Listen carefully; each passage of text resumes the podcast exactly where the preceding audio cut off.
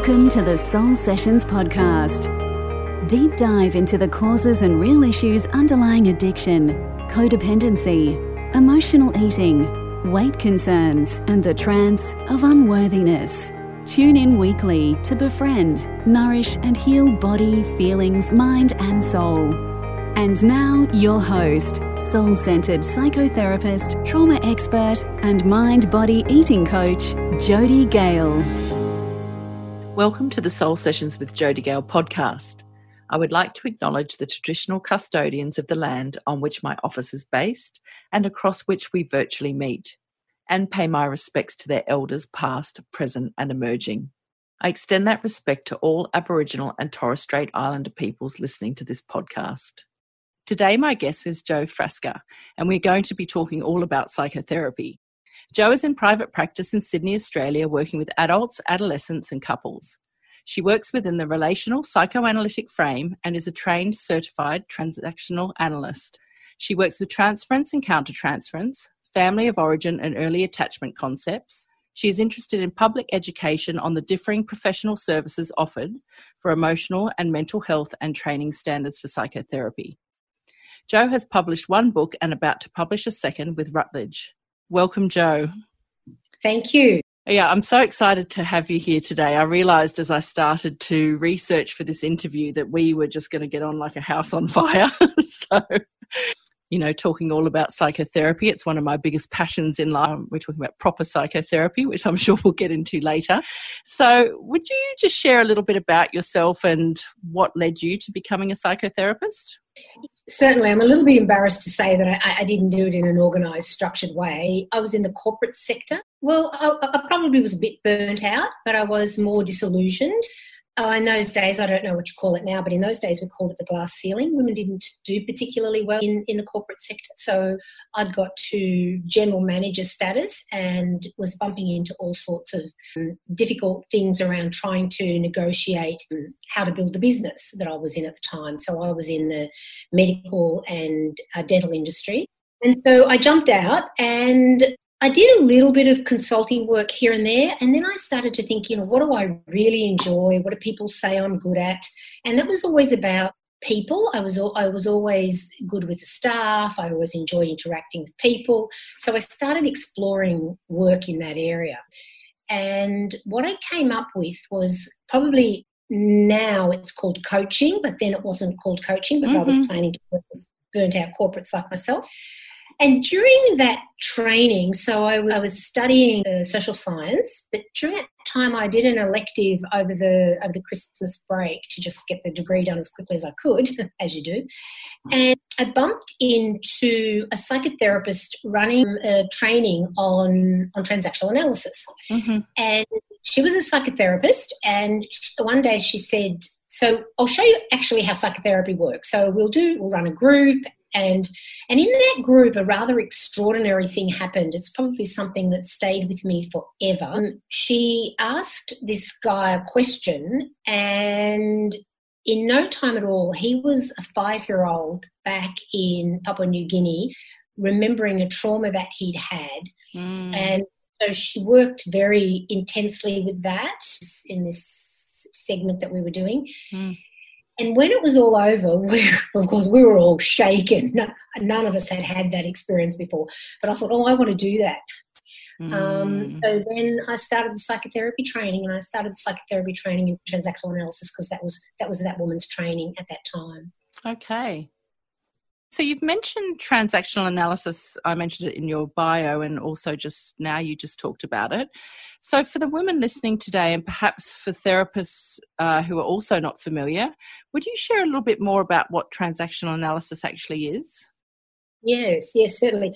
Look, transactional analysis was developed by a man called Eric Berne. Eric Berne was a psychiatrist. He worked with traumatized uh, war veterans, and he started to notice particular themes coming out of traumatized, working with these traumatized men mostly.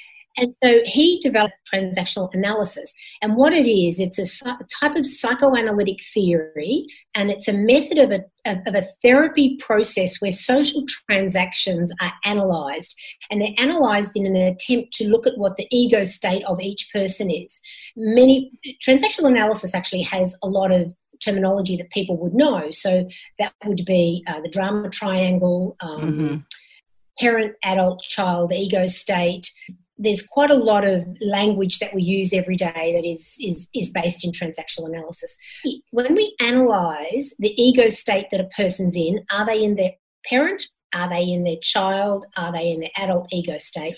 We're able to look at where the communication's coming from. So, what part of that person is being triggered in that moment. And that helps us understand the behavior of that person. So, if someone's coming from their parent, they're going, you know, should, have to, must, got to, or to. Mm-hmm. If they're coming from their child ego state, they're probably really struggling with trying to put a sentence together. Um, and of course, our adult ego state is uh, where we're, you know, that's the current hard here and now data. And so, you know, it's a way of communicating and, understand, and, and, understanding the way people work.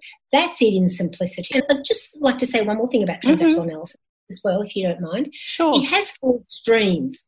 So there's a training body for educational, for counselling, for uh, organizational coaching and for psychotherapy. So I did specifically the psychotherapy training. Oh, okay. That sounds very similar to the way that I trained. They they all kind of start off on the same path and then split off later on. Yeah. I just want to go back because the people listening are, are people are suffering and who may be in need of therapy. So would you just say? I know you sort of talked about the parent, adult, child ego states, and I know that uh, certainly the women I work with in therapy would know this very well because we work with ego states and subpersonalities. For someone who has never really heard this term before, how would you explain that? What is an ego state? I guess is the is the mm, best way of putting that. A good question. An ego state is a, is a part of how we function. So it's like a microcosm within each of us. And, and, depending how we grow up in our family, so I'm always looking at family of origin. So if I'm looking at a, a parent ego state, I'm looking at the part of that person which, as a small child, has taken its messages mm. from the parent. Yeah. Um, and, and that's distorted, of course, because we're doing this quite young and we're doing it through the lens of a small child without a big picture of the world. Mm. Um, I'm very interested in the child ego state, obviously, because that's the interpretation of the world through a very small child. You, you, yeah. you probably know this, but five, six, seven, we've developed our script in transactional analysis, we are always talking about the script because as humans, we write our world script, our life script around how we will live our life based on our experience of the world during those ages. Mm. So they're the microcosm parts of us that are you know, like I want to say, well, we could say introjected or contaminated from our main carers, which would be mother, father, grandparents, a nanny, yep. if children have one, those influences. Yeah, so it's the stuff that we internalize from, from our environment. I think yes. also, you know, we look at, um, you know, it can go on to school environment, our culture, and all those sorts of things, can't it? Absolutely, yes. And particularly yeah. the thing that I'm looking at, or that you know, yeah. psychoanalytically you're looking at, is that very early interpretation. Early. Yes. Yep. And the other one you mentioned was the drama triangle. So, just to let people know what that is, uh, we're talking there about the perpetrator, rescuer, and victim. Is that correct? That's correct. Yes. Yep. So, in preparation for this interview, I was reading your wonderful and much needed book, Delving Deeper. And in the book, you write Daily, I am left to wonder why we are not going back to the source of what has created a person's mental health issues, as opposed to trying to fix it in uh, inverted commas, at the crisis end. But as human, that is what we do. I believe there are two main reasons this is not being done. Would you please share with our audience what those reasons are? Yes. One of the things that we don't do is we're not looking at what causes mental health issues. Mm. We, we're perhaps doing it a little bit more. I feel heartened that our government health systems now are looking more at how children are treated, how children live in homes, you know, when there's things like, you know, domestic violence, what happens. But they're the kind of crisis situations. What we're looking at more, the standard home. Mm. A really good example of that would be someone can develop a. I'm often working with um, people who have grown up in homes that money wasn't an issue, food wasn't an issue, clothing wasn't an issue, mm. education wasn't an issue.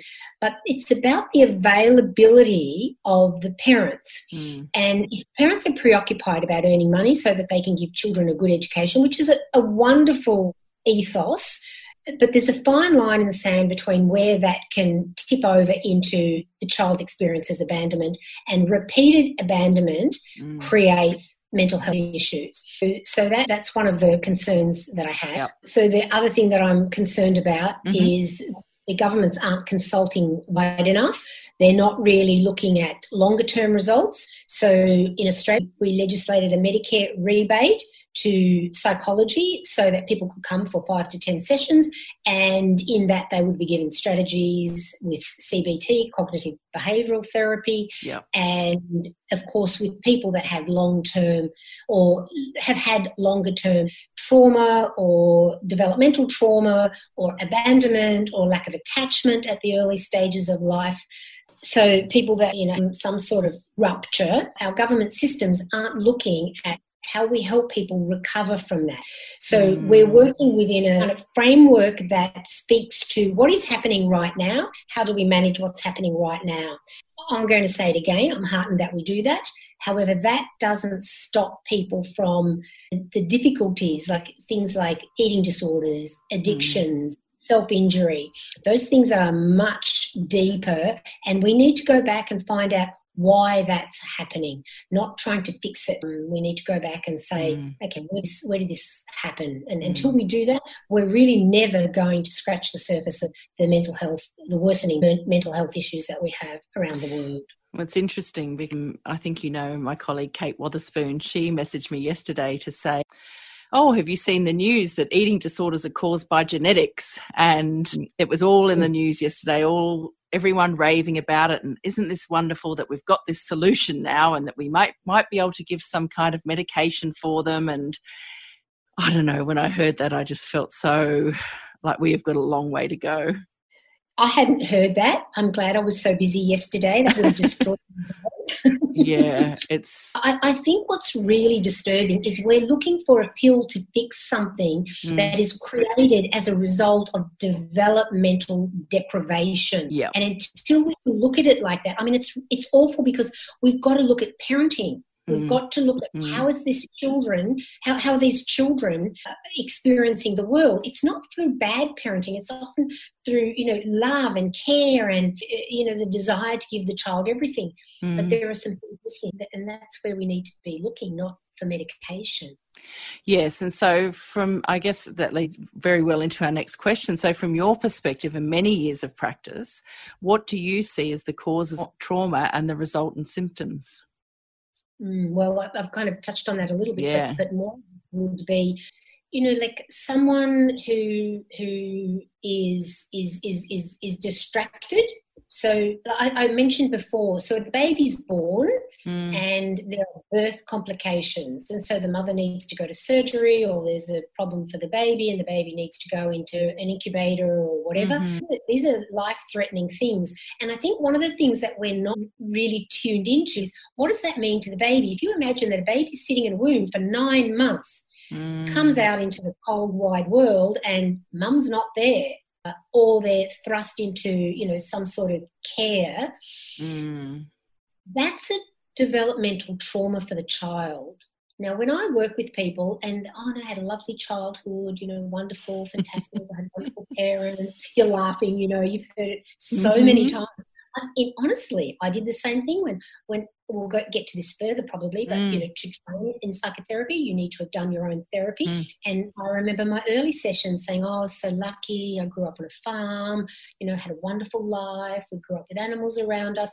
And you know, come to find out that that was actually a really traumatic experience for me. Not even necessarily because of who my parents were, but because living on a farm is very traumatic for a child, and I was a very sensitive child. Mm. So we really need to be looking at what is actually what is the child being exposed to that could lead them to feel that the world is cold, harsh, dark, frightening, mm. difficult, basically that's what we're looking at. I, I, do work with a lot of young people more and more. When I first came into practice nearly 25 years ago, I was seeing older people. Now I'm seeing much younger people. Mm-hmm. Parents bring, but children late adolescent, early 20s, uh, self-referring, yep. and work with uh, eating disorders alcohol and uh, a lot of I have a lot of self injury, and it's difficult because it's hard for the hospitals and the professionals to not be looking at the behavior mm. because you do want to stop someone from starving themselves to death you do want to stop someone from cutting themselves you do want to take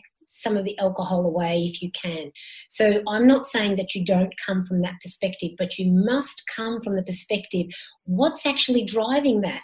No one is going to stop cutting or, you know, dieting to death or, you know, drinking to death, gambling to death, sexing to death unless they know why they're doing it. Mm. And that's really, really difficult because often people don't know.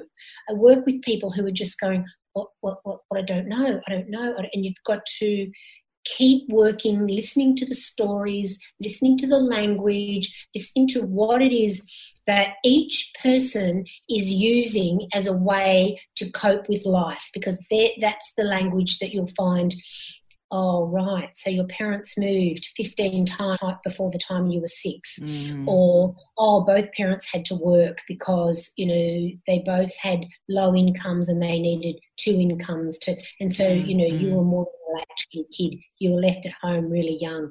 What did that mean? I was. I realised I was terrified. Okay, so then we need to look at what does that terrified mean. There were only words. We need to find out what that experience is. So it's very much around going underneath the behaviour, going underneath the awareness, and developing a lot of understanding about what that person's experience of their early life was. Mm. And, and one of the problems is, you know, we're talking about people suffering with eating issues. I know I've worked with a lot of girls who have come out of a uh, a couple of Sydney rehabs, and some of this stuff has never been touched on. It's literally just focusing on the food and ga- regaining weight and um, cognitive yes. behavioural sort of um, managing your thoughts and stuff. So it's, I mean, it's I've seen reports from a couple of the the, the rehabs. It's it's actually really distressing because I think the whole underworld that has been missed out here. That's such an important point. I think one of the things we're not aware of and we need to be more thoughtful about if we can mm. is that sometimes the the clinics actually re-traumatize so that process mm. and, and, and i'm careful about saying this because i have had to put people into eating disorder clinics because they've needed to be forced to eat Absolutely. but when they come out the work that you have to do around the trauma that they experience in the forcing them to eat is, is a secondary issue around mm. dealing with it, why they're in an eating disorder in the first place. So it is a very, very complex mire. Until we look at it as a complex mire, while we're looking at it oh look there's this clinic. Let's put them in there and you know we'll give them this and we'll make them eat. And so you know like the family are happy because they're out of the house and they're in a clinic and somebody's doing the hard yards which is very distressing. The family's usually very traumatized by you know gamblers and cutters and drinkers and um, mm. and eating disorders. Um, but we also need to be thoughtful about how we do both of those things at the same time. So I'm not an advocate of saying we don't use medication, we don't use clinics, we don't. I, I would like to see us use those things together. I would love to see, like, we have to have criminals in prison, but criminals are people that have been have been traumatized, seriously yeah, developmentally right. traumatized, and the, the corrective services reiterate that. So I would love to see psychotherapy groups. If you're going to be in jail for a couple of years, you're a captive audience. Let's give long-term psychotherapy groups uh, so that at least when you come out, you have a lot more awareness about you know why your behaviour is what it is. Mm. I, I guess this brings us to a really good question because we've mentioned psychotherapy many times already. What is psychotherapy?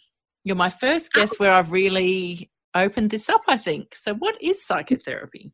It's really interesting when you ask me that question, Jody, because I'm thinking, well, you know, I use the word psychotherapy and I do psychotherapy and I am a psychotherapist. And oh gosh, what does it mean? Yeah. if I had to really trim all the fat away and look at it, mm. psychotherapy is a way of trying to understand people's very early experiences and how those experiences formulate and develop into dysfunctional behaviors. Yeah, I mean, it's um, I'll weigh on the, in on this as well because I haven't really talked about it yet either. Mm-hmm. I mean, I always say it's it's about deepening one's relationship with self and other, oh, and mm-hmm. you know, I mm-hmm. think psychotherapy, just any sort of therapy, really can sometimes get a bit of a stigma around it. But for me, it's not around um, mental illness, mental disorders, any of that kind of stuff. It's about building relationships. Yes, you, you make two really important points in there. If I can could just jump in, the first thing sure. is that in, my, in, the early days of my practice, people didn't tell anybody that they were in mm. psychotherapy. Very very rare. Now this kind of like in the last i don't know maybe eight to ten years maybe even less than that have this younger group of people coming in and they talk to their friends they go off and they tell their friends about it and they come back and say oh you know can will you see my friend? Well that's a whole other area we won't go into today but we don't see the kind of clients but yeah but it's wonderful because then what I get the opportunity to do is to refer them on to a psychotherapist, you know, a mm. psychotherapy trained psychotherapist. Um, and so we get them into the right sort of care. So these younger people are talking about that. So there's mm. much more happening around that. The other thing is that uh, until we accept that some of these diagnoses that we're working with every day, until we accept that there's longer term work that needs to happen, we can't help people get recovery. And we have an instant gratification society that I want it and I want it now. And if you can't give it to me now, I'm not going to stay in. I mean, I don't very often see a client that never comes back, but I will see clients occasionally who say, This takes way too long, and they will leave. And some of those people will often come back. So you know, I think there is a place for us to be talking more about what psychotherapy is and that it is about understanding our own internal process. Mm. Perfect. People listening to this podcast are all over the world. So, in, in I'll explain it a little bit. In Australia, we have a Medicare system where a portion of the um, fee is uh, refunded, and it's it's very much medical model aligned. So that's what we're talking about when we talk about Medicare. So, because of the Medicare Better Access scheme, where some people suffering can get psychological services reimbursed, uh, many trainee therapists are abandoning classical psychotherapy trainings for social work and psychology degrees. And because often um, employment as a counsellor or, or, therapist in Australia, they typically advertise for people who can also get Medicare. So that's basically psychologists and social workers.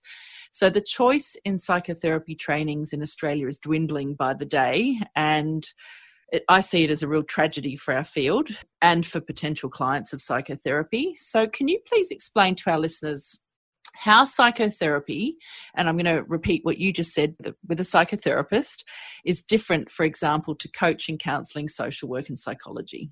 So, how is mm. psychotherapy different from those other disciplines? It, it is a really big question. Yeah. And it's one of the things that I, when somebody comes to me and, is, and I'm just in the consultative phase where I probably won't see them because I, I can't take on many more clients. I, I, will ask them a lot of questions around, well, what have you had done? Mm. And I think most of these people would agree. So I think if you look at social work and psychology, their training is very much around trying to develop strategies. So that's why their training is called cognitive behavioral therapy. So you're using uh, cognitions, you're trying to create cognitions to change behavior.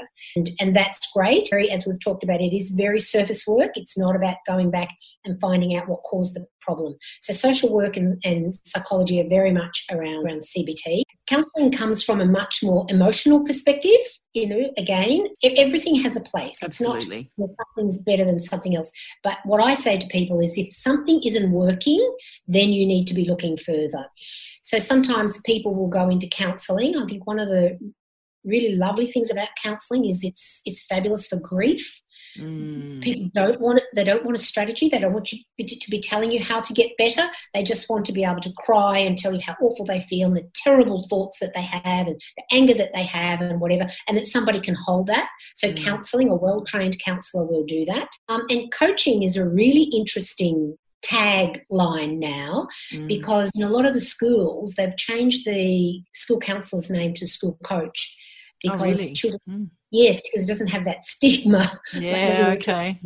So, um, with coaching, what happens? Coaching is, we really look at coaching at this point in terms of uh, organizational. So, that is that somebody might be struggling in business. And so, you know, how do they better run their business? How do they better um, look at their relationships with their staff? How do they better look at relationships with their bosses or management of, of any description? And so, coaching is about trying to help people work through their, their business day. Now, when I say that, all of the professions merge around the edges.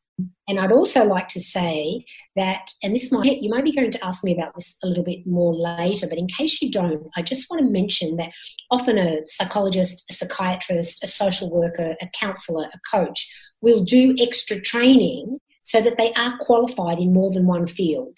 So yep. I, yep. I, I, do need to say that because, you know, very much so in America, a, a, psychologist will often go in and do the full analytical training. So they will yep. work as, as, as, as, a, as an analyst.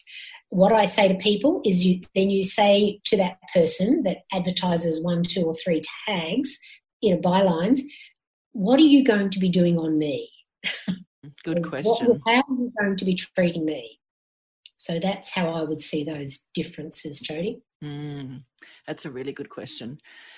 One of the recurring questions that I get in online counselling and therapy groups is that trainee counsellors often ask, Can I call myself a psychotherapist without actually training in psychotherapy? So when therapists like my uh, when therapists reply yes because it isn't a registered registered title in Australia. So in the US it is registered. So um, just just so that people know it's not registered. You know, it's not a. Um, is that what you call it? A registered title? Yes. Yes. And then I answer no because you are not trained in psychotherapy.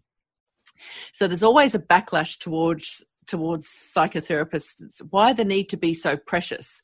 Why be precious about the terms psychotherapist and psychotherapy? Why, why is it important that we are precious about those terms? I mean, I know myself that I am very precious about them. so I, I don't want to think I'm precious about it, but perhaps I am.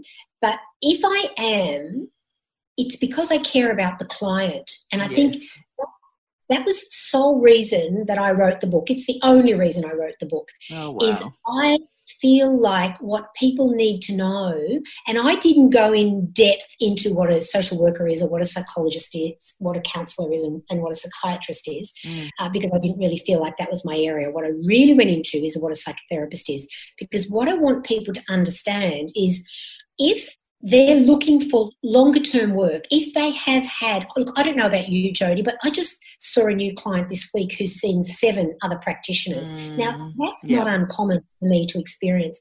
That tells me that there's something wrong with the system. Mm. Mm. And so I, I, I, think what we are obligated to do is to work within the field that we're trained. And I say this in my book, you know, a, a gynecologist doesn't call themselves a dermatologist, you know, an accountant doesn't call themselves a psychiatrist. And I think what has happened is the word psychotherapy has been bandied around and there's no real identification. And you're right about Australia. But, you know, in New Zealand, what they did was the government said, ah, psychotherapists, can they do harm? Ah, yes, they can. We better look at what they're doing. Mm. And so, what they did was they investigated the training, they terrorized the membership, they pulled it apart, and so now they're registered.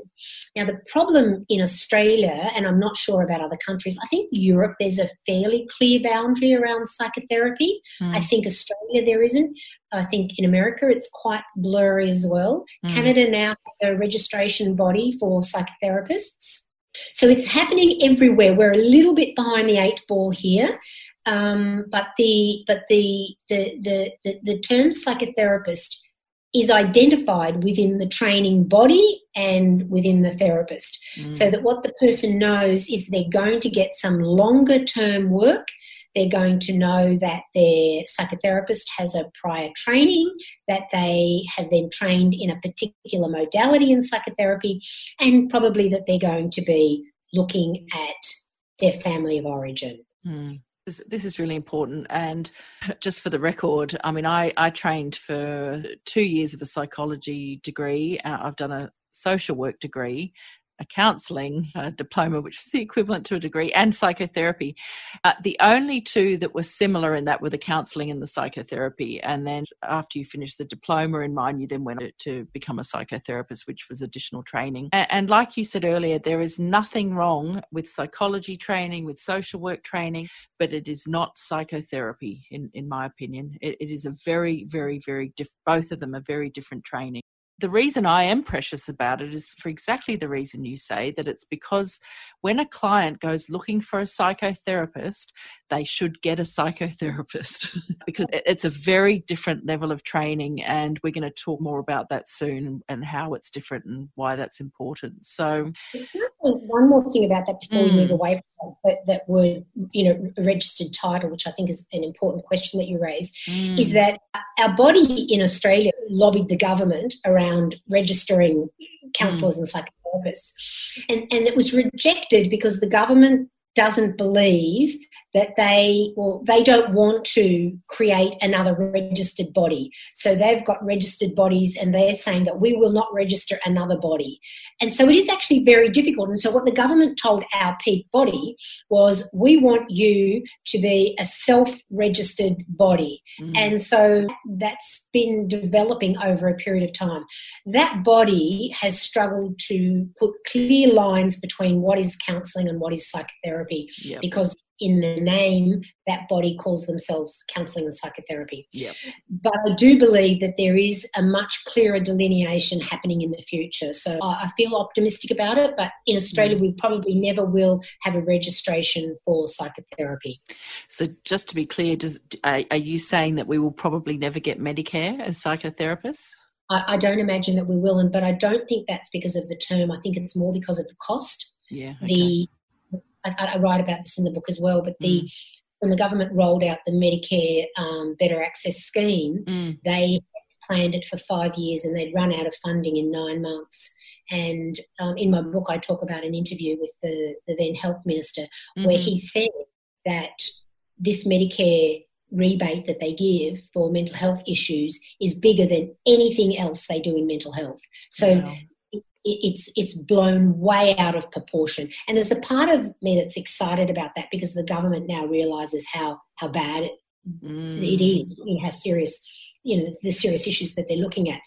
But I don't think they would ever be able to find the funding mm. to then include counsellors in there and psychotherapists in there. I might be wrong. Mm. I might be wrong, but I but the research that I've done, the conversations that I've had. Mm-hmm. I, just think that that's something we shouldn't be hanging our hat on. Mm-hmm. And, and mm. but there are so many people out there. You know, we all work on sliding scale, so it is affordable. Yeah, and the gap fee uh, often is the same as a psychotherapist anyway. That's that's my experience. So excellent.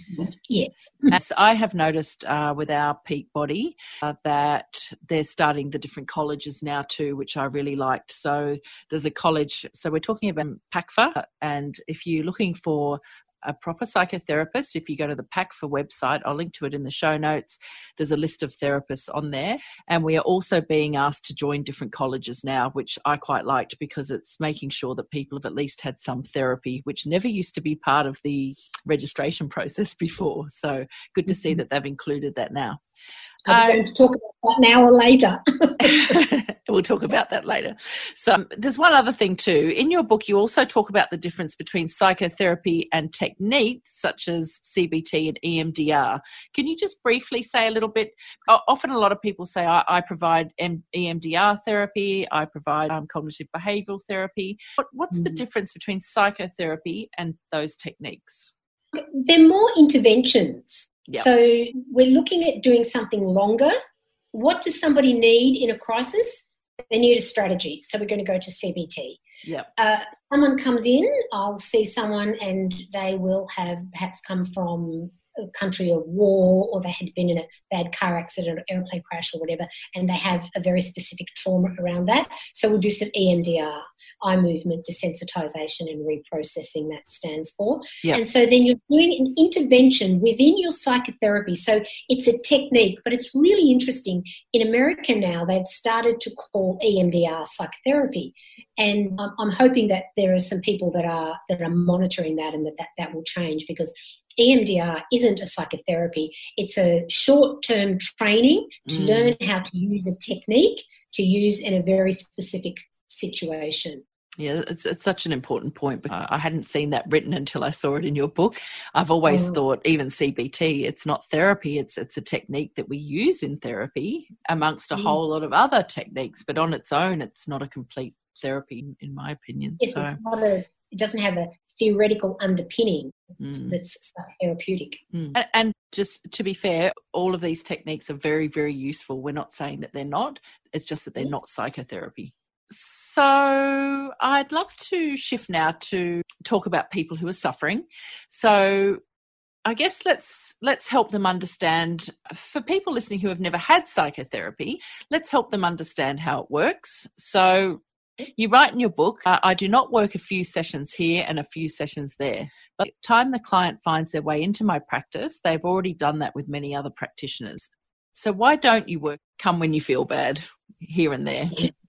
Well, again, let's go back to that conversation around CBT. That's mm. what CBT is for. That's great. So if you don't feel so great, you want to go and do one or two sessions and you feel better, that's fantastic. Mm if you're looking for work where you just want to do a few sessions and feel and, and, you feel better that's great. The people that find their way into into my practice and obviously your practice jody are people that have done this but they still have symptoms. They mm. still have you know the the behaviors. They're concerned that doing something here and there isn't working.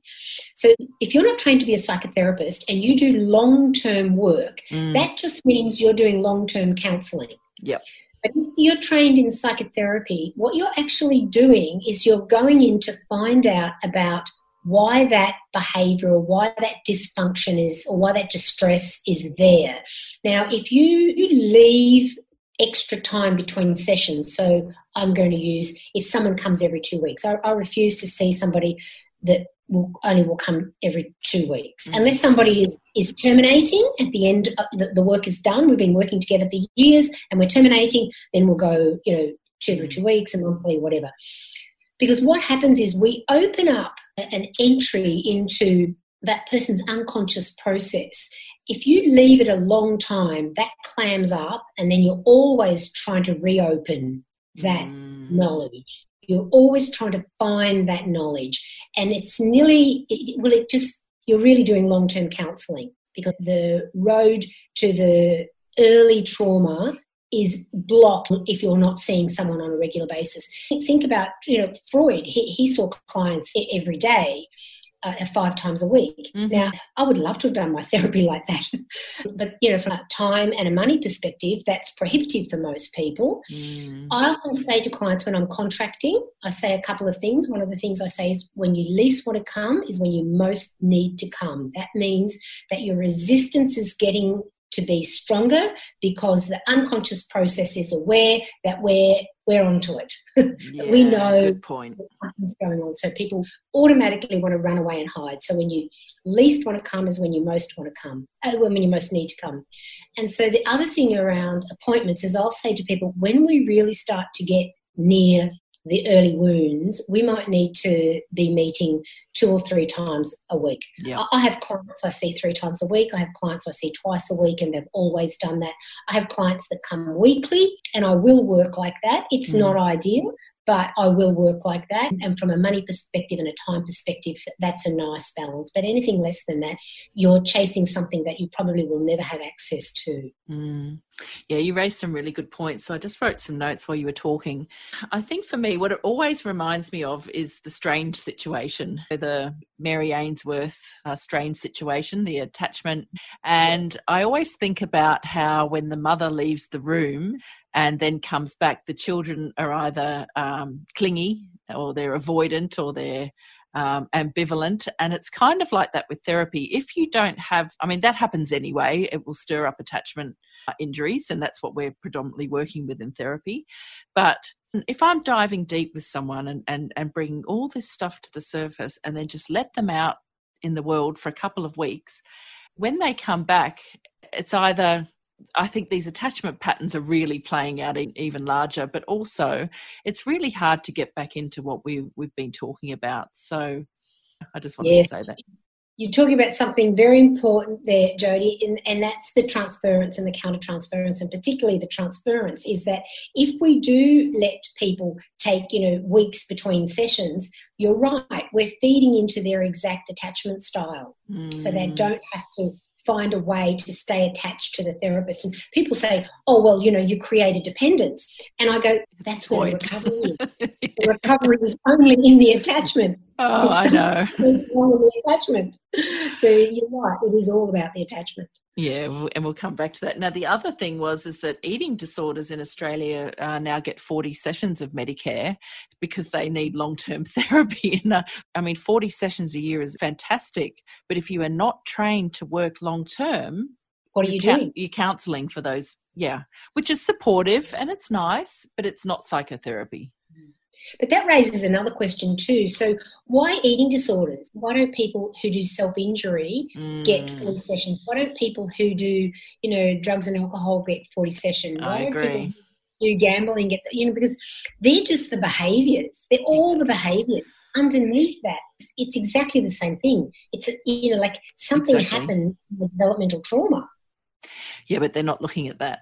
Look, it's expected that clients will be curious about why weekly therapy, which is what we've just been talking about. But I know from seeing many discussions in psychology, social work, counseling, and psychotherapy groups, and of course from people who do seek out therapy, there's going to be a lot of objections about weekly therapy as the gold standard. And like you, I often work uh, two to three times a, work, a week with people. So I'd love it if we could help our listeners have a better understanding about this. And so what I thought we'd do is look at some of the objections if you would be willing. Mm-hmm. Yeah. So um, the first one that I see a lot the client should be self determining and determine the session frequency. Right. so, the, so the issue for that around that for me is that if you have someone doing a destructive behavior, that's coming from their child ego state. So if you have a child ego state, you don't let the child rule the show you have to be a potent therapist, and so you need to create a container. And when you're saying, oh, self determination and, you know, like d- decide on the, the session frequency, what you're doing is assuming that every minute of every day you have that child, that person in an adult ego state. Now, mm. that's impossible for, for all of us. Mm. So you can't do work in the child ego state if you're talking about self determination. That's much more coaching work. That's yeah. much more thinking, cognitive behavioral work. You're never going to be working with the part of the, the child ego state that's damaged around, as we talked about one of the things before around, around attachment. Mm. You can't do that if you're self determining. You have to create the container for the client. It's the only way that they will recover. I agree. Really good point. So the next one, and I've been called a mean girl because I make my clients come weekly. it says you are obviously greedy and you are making clients come to line your own pockets. So what I would say to that is every person that works is working because they need that money to do something to live, mm. whether it's to pay a mortgage, have a lifestyle, buy groceries, pay their rates, run their car why is it that with being a psychotherapist, mm. you're not entitled? So maybe people might say, well, you know, you charge more for an hour than some other professional does. But mm. we can only work a limited amount of hours because it's such intense work. Oh, you can exactly. only see four or five clients.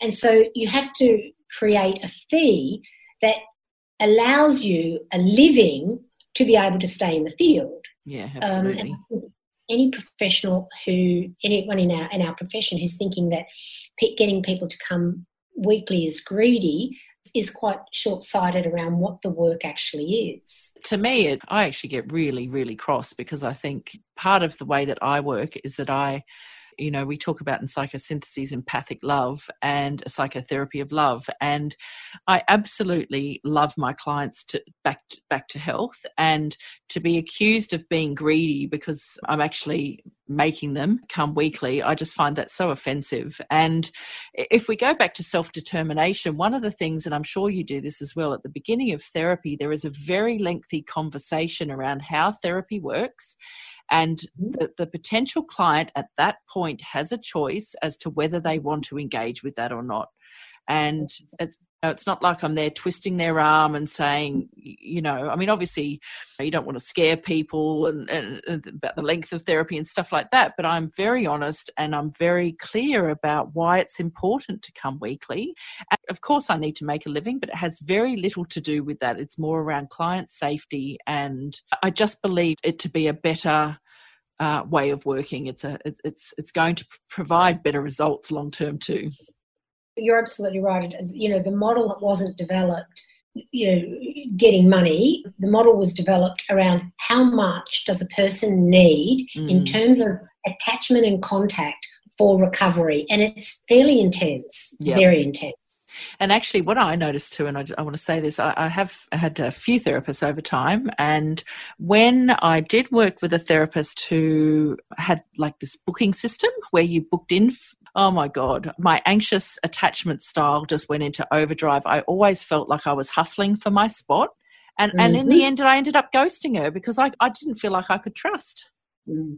Yes, you, you raise a really important point, Jody, because one of the things that I do is I make sure that each client has the same time every yep. week. I won't give that time no. to anybody else. That's their time. That's a part of the attachment. That's a part of them trusting in the work, trusting the therapist that you're always going to be there. And that is their time. People become very, very possessive about that to the point where when they go on holidays, they'll say, What are you going to do with my time while I'm gone? Are you going to give it to somebody else? Which, you know, I'm quite entitled to do, but, you know, that, you know, that's a really important part of holding them. That's a really important part of the containment. And there was um, I did supervision years ago with a with a guy who said, if I can't give someone a regular time, I won't see them. Exactly. Now, sometimes I will say to people, I want to work with you a regular time. I don't have a regular time in the time slot that you're looking at. Are you prepared to come at different times until we can get you something? And so that's a very early contract around being more flexible, but them also knowing that I am going to find them a space, and and that always happens. It's mm. it's odd that you know something pops up. Yeah, it, you know it's really important to talk about, and one of the things that I do too is, and, and for people to know that uh, people who work the way that Jo and I do, that hour is your hour, and I will often sit, you know, especially if a client has had to pay for the hour when, you know, they've obviously they've missed it or the the transport's failed or something's happened, they're sick.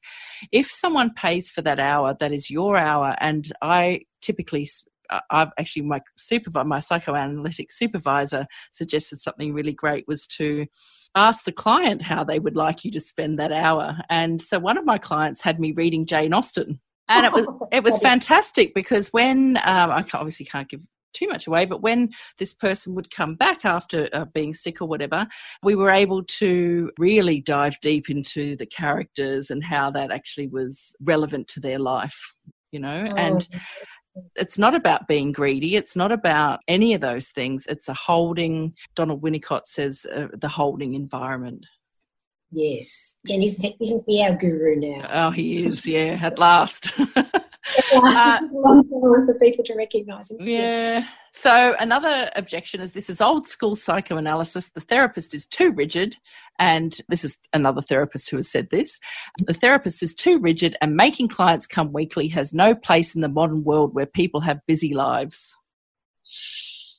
Well, it, that's you know, there's a couple of parts in there. and I'm going to go to the last part hmm. first. Mm um, coming weekly has no place in the modern world where we have busy lives. It's really interesting, isn't it, that people can spend hours on their phone, or you know, people can be spending hours in traffic or hours in shopping centres, and what you so an hour or fifty minutes is too difficult to. I know again, they're the people that are not motivated to mm. do the work. I don't think that any client I work with would think about it like that. So I think there is something seriously missing in terms of education around what it means to give yourself that window of time each week or several times a week and how much that how much can benefit from that. Well, uh, wor- worry, sorry, Jo. Worryingly, this was actually a lot of therapists in therapy groups say this that if someone says, "I only let clients come weekly," you are too rigid. Who has time for that? This is actually. I, I need to rewind. It's a lot of social workers and psychologists and counselors. Mm-hmm. I don't think it's psychotherapists. Look, I don't think it is either. Well, they wouldn't be a psychotherapist if they were thinking like that. There's another line in the sand. Exactly. Um, because if you think about the training that a social worker or a psychologist might have, that's absolutely what they would be thinking into. They don't. Mm, their, mm. Their, their, their training modality is not about the stability of the client week to week. It's about what does the client need. Okay, so they need this or they need that, or we give them this, give them that. Yes, if they don't want to come, that's fine. Doesn't matter. So it's a very different philosophy. It's a very different ethos. A very different training program that they're in. And I don't think you can bring those two things together. I can't even have an argument with someone around that. I would say, oh, okay, so that's the way you work. Okay, that's fine. Mm-hmm. Uh, you know, that, because to work from a psychoanalytic perspective or, you know, a more analytic perspective, then you would only be working that way. Exactly. You're not even thinking, you know, you spend nine years training knowing that that's the only way you work with a client. Yeah, absolutely.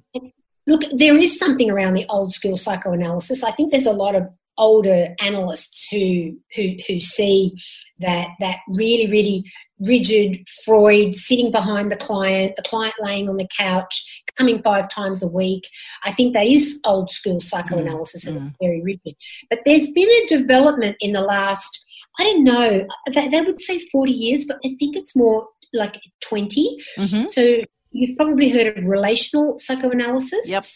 And so this is very much around the, the analyst and the or the psychotherapist and the client being very much so that so so, so the, the psychotherapist would say, you know, I'm thinking this or I'm feeling this or I'm wondering this. So sharing much more of their thinking or treatment planning with the client. Relational doesn't mean you're going out to have a coffee with them or you're oversharing your personal life with them. Um, but but the really really old psychoanalysis, I, I, think there is a waning. I, mm-hmm. I think there's a place mm-hmm. for it. I was, trained, I was trained very rigidly, and I must admit I was very excited about what happened with clients as I moved to a more relational psychoanalytic model. Mm-hmm. So I just mm. wanted to make that that you know yeah. that, that statement. Exactly. So, and the last one you touched on briefly. So, going weekly, and this is again, this came from a therapist group. Going weekly mm-hmm. and long term creates dependency. Yes. So and, so, and clients worry about that too.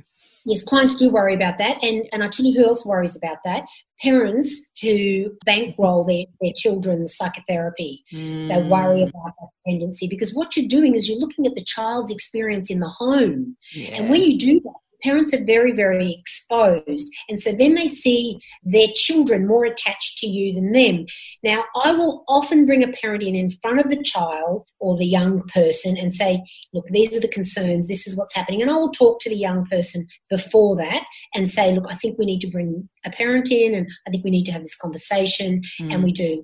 And I always say that the dependency is important because this person is only going to recover if they completely and utterly trust me. So mm. it's, it's, it's about re reattaching the attachment that didn't happen. So repairing that that that rip in attachment. And that only comes from creating some level of dependency. But I have to say again, going weekly and long term creates dependencies from the other paradigms of, of, of the profession, like like the social work or the, the coaching or the, mm, the mm. psychology or psychiatry, absolutely they would see it like that. And it's mm. important that they do because they're not trained to be dealing with the, the longer term attachment. They're not trained to do that. So, of course, they want to avoid that at all costs. And they have to because if they don't discourage that, then if they do create some sort of dependency, they're not trained to deal with it, and, and, and the client will inevitably end up with another human wound. Yeah. So I guess I want to say to people listening, to especially clients, that it is a normal part of therapy to become attached to your therapist. And Jo, you mentioned something earlier that I didn't come back and ask for clarification about, but you mentioned transference and countertransference. And mm-hmm. I wonder if you might just briefly say, because it's kind of along the line of, and by dependency, we're actually talking about needs too, aren't we? We're talking about mm-hmm. dependency needs.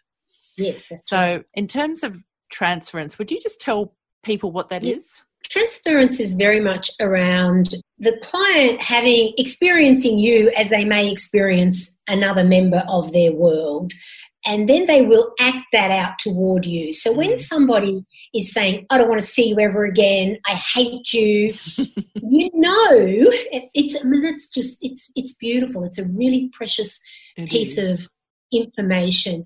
It means that there's somebody, so I may have, I may have done a facial expression, I may have had a tone, I may have used a word that's triggered them and they've experienced me in that moment as someone else and they're treating me as they're treating that other person. So transference is a really really important part. It's very informative.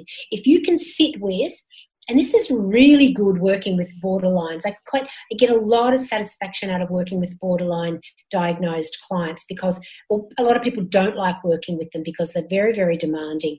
But I think it's rich and it, it keeps you on your toes because they're always projecting onto you. They're always seeing something about you that they absolutely hate. And if you can stay with that they have the opportunity to recover. So, so transference is a very important, I would say, radar or readout mm-hmm. that you can use to enhance the work and understand your client. So, if so, if someone, you know, if someone says to, I have a have a friend that's a psychologist, and she says, I don't know. She says, I don't know how you do that you know, blah, blah came in and said, I hate you. I hate that you went on holidays. And I said, oh, that's beautiful. Mm. So you missed mm. our work. You really struggled without, you know, coming to your sessions regularly. And, you know, so there's really, there's something so important in that. Yes, you can learn about it, but but you don't you don't know how to do it until you're doing it in the session. exactly, and until which we're going to get to, you've actually had your own transference onto your own therapist, which I I know I did. So, yes, um, so, for people listening today, you know, our audience today really is aimed at people with a history of early childhood trauma, struggling with disordered eating, chronic low self worth. How do you recommend they go about finding a rigorously trained psychotherapist? Mm, I'm so dogged about that. It often gets me into trouble. I've put it in my book, I'll put it on my website. I always say to people if you're going to go into psychotherapy, it's probably going to be the biggest outlay that you ever have. It'll be bigger than ever buying a house, and you're not going to, unlikely, you're going to buy the first house you see. Mm. So you're going to want to interview your psychotherapist. Now, somebody told me recently that they were interviewed by a potential client and it irritated them no end. And I said, Well, it's really important that you support mm. this because mm. that's someone that's educated. And I didn't want to say, maybe they read my book. you, you want to ask several questions yeah. you want to ask them about their training. So, so, what, so what is your training? So, what you want to hear them say is, look, I, I have a primary degree, and, and you want the primary degree to be in something to do with the humanities. So, it can be could be social work, could be psychology, um, could be social science like mine, could be counselling. There's a whole range of things that it could be. Mm. But what you want to hear them say is, and then I did a four year training or three to four year training in a specific psychotherapy training. Yeah. Uh, and that's that's really important. If somebody hasn't done psychotherapy training, they're not a psychotherapist.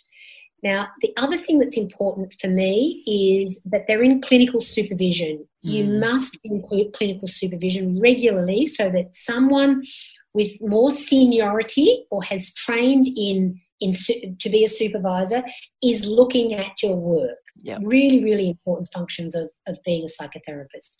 But I think the line in the sand for me mm-hmm. is that your psychotherapist has to have done their own therapy. So, one of the things that Jung says, Carl Jung says, is that you can only take your clients as deep as you have been.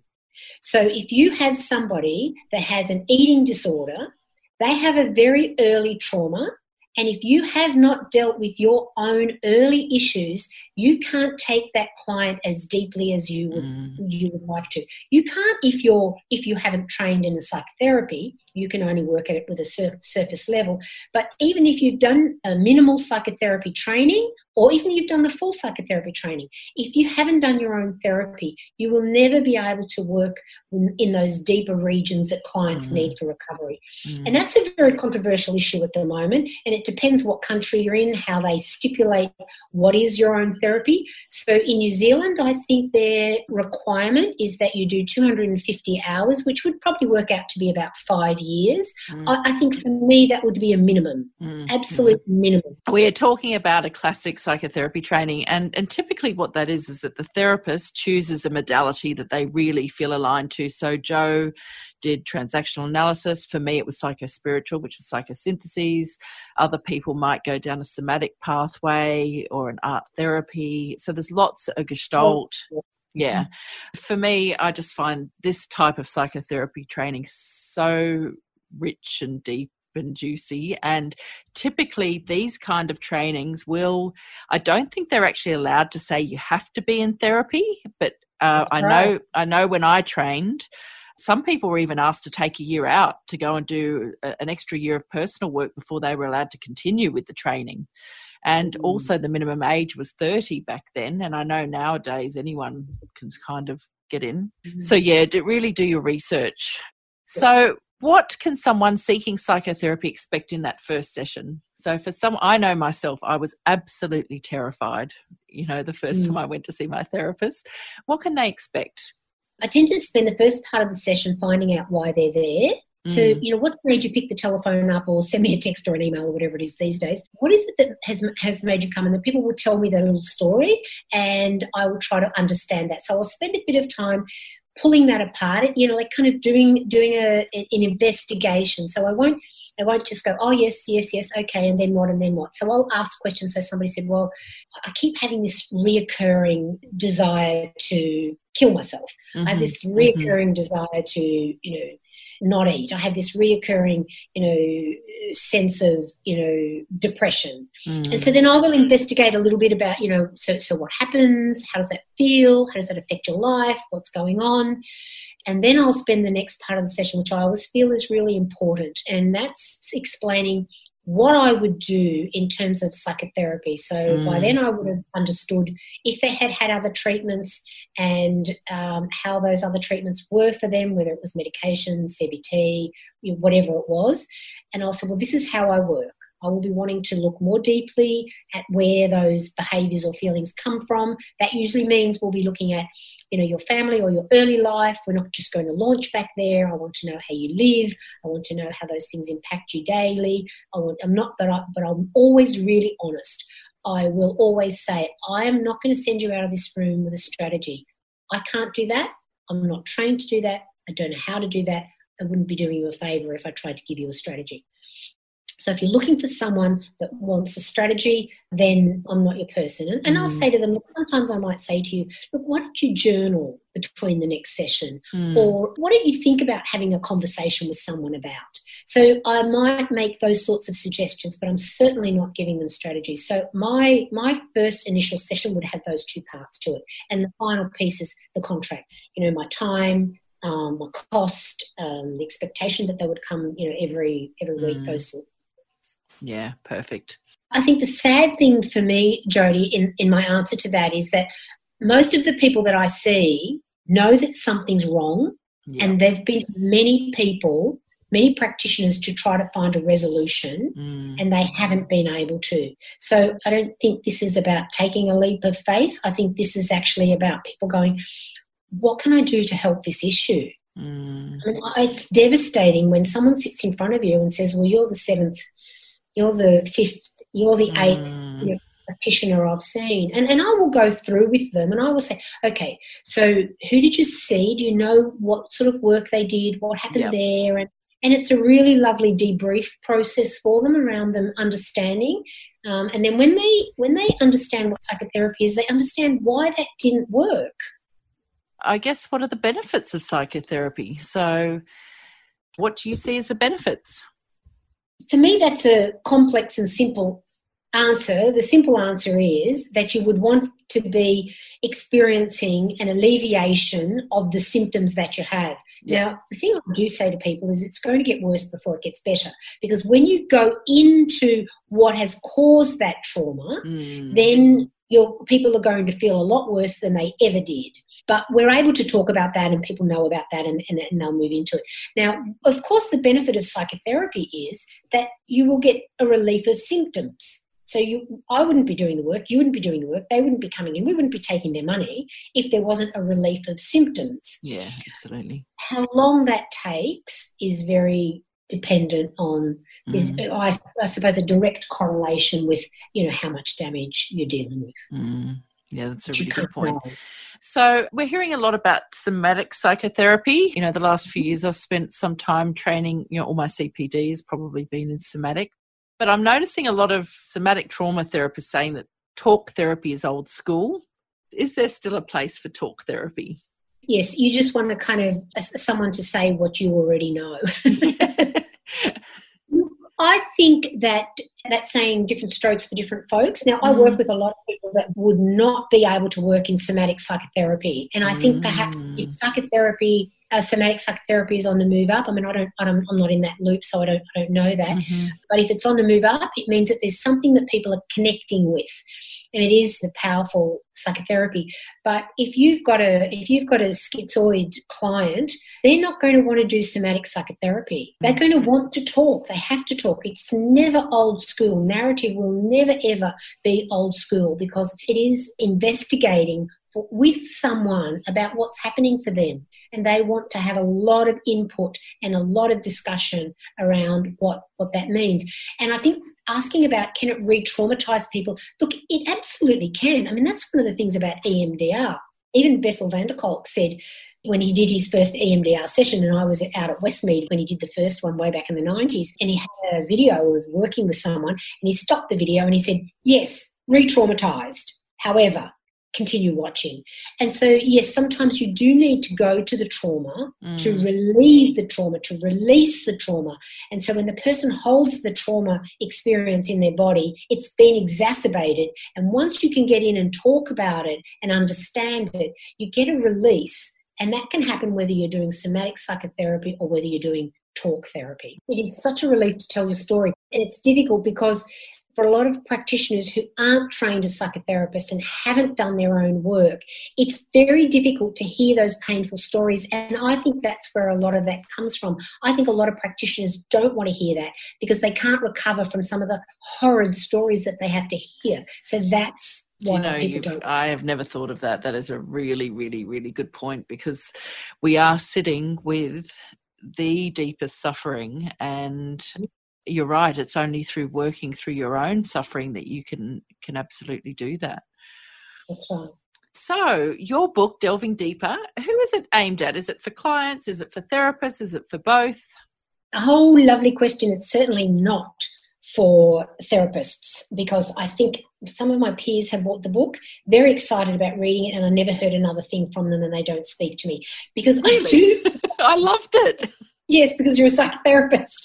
Oh, Line in the sand, and people don't like that. Like you said earlier, you know there is a there is a division, there is a turf fight, there is a. And when somebody says, "Look, this is what psychotherapy is, and this is what psychotherapy isn't," if you're a practitioner that's calling yourself a psychotherapist, and, and you don't meet the requirement, requirements that I keep rabbiting on about in the book, you are going to be offended by the book.